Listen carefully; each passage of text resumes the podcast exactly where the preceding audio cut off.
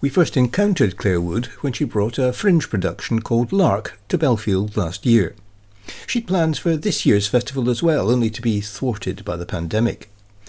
So she decided that rather than take that play and produce it online, she'd create something designed for the internet and Zoom in particular. Her cast perform from their own homes, telling the story in a way that's become all too familiar over the past few months. We're spending more and more of our time online, and so let's use the ways in which people are being in touch with each other online during this time to tell our story. It's called Shrapnel. Why?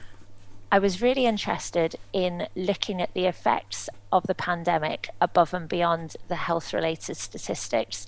And as the First Minister always brilliantly reminds us, it's not just numbers, it's people. Every single one of these numbers that we hear about every day is someone and someone's family. And that's obviously a terrible thing to be living alongside every day of our lives. So I was keen not to retell a version of the pandemic that I feel people have heard already and have kind of got over, I was keen instead to look at the emotional repercussions of the pandemic, how it's affected individual day to day lives. I've spent a lot of time looking into loneliness because I think before the pandemic happened, I was under the impression that, pardon the gross cliches, um, little old ladies living alone with cats were lonely, medium aged people in a household surrounded by kids and dogs and partners, these sorts of things can possibly be lonely. But actually, what I've learned over this time is it's perfectly possible, whatever your circumstances, you know, if you're a student living in a flat with 11 other students, you can still be lonely. So I thought it was interesting to shine a light on the different forms that loneliness can take and try and provide, I suppose, a little bit of reassurance to say, actually, everybody's feeling it at the moment and it's okay. And it's really great in these circumstances to talk to people about it. And that helps us all to be a little bit better at dealing with it.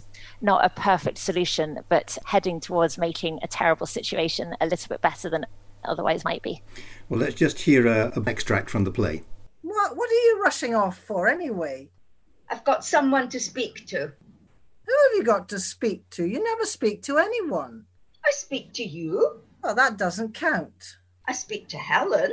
She's your daughter. She comes to visit. You shouted her through the front door and then leave the cheese and the butter to fester in the hall for three days. It can live on hard surfaces for ages. And then you wipe it down with disinfectant. She's a nurse. She'll be crawling with it. Crawling with it? She's your daughter. Doesn't give her immunity, does it? Now, who are you speaking to? Nobody you know. You don't know anyone I don't know. Because you're a busybody. Every friend you've got up there is thanks to me.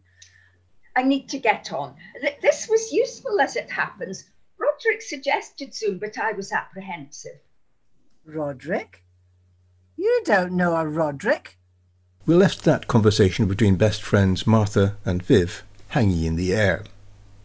You might think that producing a live online show would be quite straightforward, but in the event, it's turned out to be rather more complicated than Claire had imagined we thought about making it available through Zoom. It's happening live in Zoom. And so we wondered about just inviting the audience to come along to the Zoom call and take part in effect. In the end, we concluded that was probably a little bit fraught with risk no more fraught with risk than the basic problem with doing a show on the internet, which might, of course, decide to drop out on our show nights. So we wait in suspense to see whether that bit of it actually practically can happen.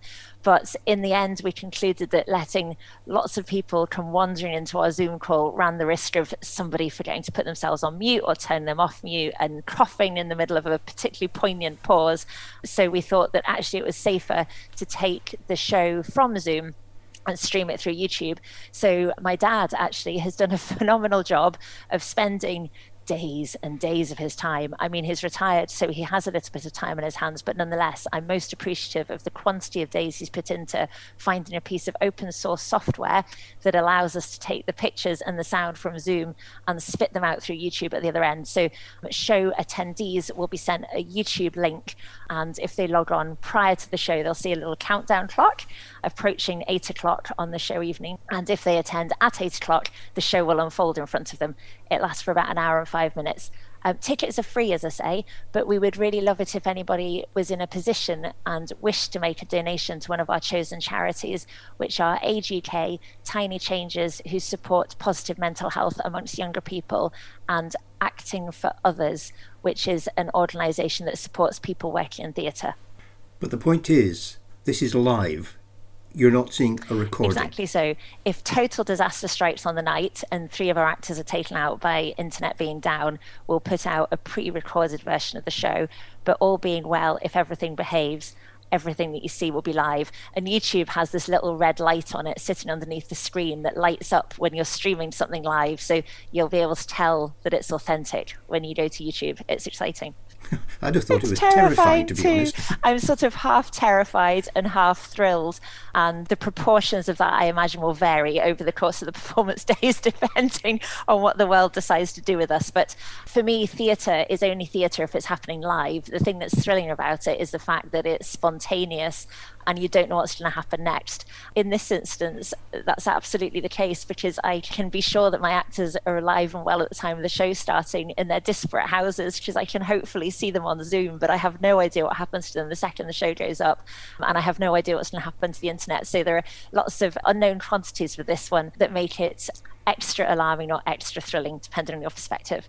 So, who are your actors? Our actors are a cross section of actors in Scotland. Actually, one of the phenomenal things about this is we're obviously not subject to the usual geographic constraints because people don't have to travel. So, in some ways, that's given us a beautiful amount of freedom. Most of them are in Edinburgh, but we do have one guy who's over in Dalgety Bay, and we've got people in the cast ranging in age from eight to 78, I think, is my oldest actor. I was keen to represent the different ways that the pandemic has affected different age groups. So we've got three young people in the play, three actors under 18. The rest are, I'm sure they wouldn't wish me to disclose their ages, but over 18, covering the challenges you have trying to be a guy living on your own, trying to hold down a job, but maybe your anxiety is getting all a little bit too much for you during this time. A mum who's trying to look after her kids and look after a mother who lives up the road in Aberdeen, three generations of a family and the impact it has on all of them in the pandemic. So, are you planning to have a recording of this permanently on YouTube as well? We've debated that.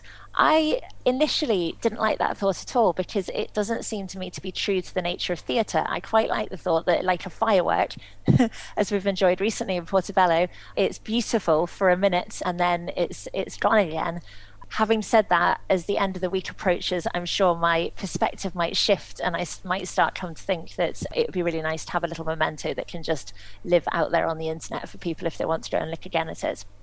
And also from your own point of view, in terms of being able to show something to perhaps another theatre producer or something like that. Having that on your CV actually would be rather good. know. That's such a good, sensible, practical idea, David, that hadn't even entered my head. So um, thank you. I'll record it. it hadn't for a second occurred to me that this would be useful. I got to August. I was so frustrated that the fringe wasn't happening and I couldn't go anywhere and do anything. I thought if I can at least write something, then I thought maybe it'll be rubbish. Maybe no one will want to have anything to do with it. And then people said they were happy to sign up for it even. So I thought, well, let's get on and do it. It's been a nice way to use the time as we can't really go anywhere and do anything. I do feel like I've been, you know, I've made something that's nice and good out of this time. Tickets are available now. The first live performance of Shrapnel will start at 8 o'clock tomorrow night and run until Sunday.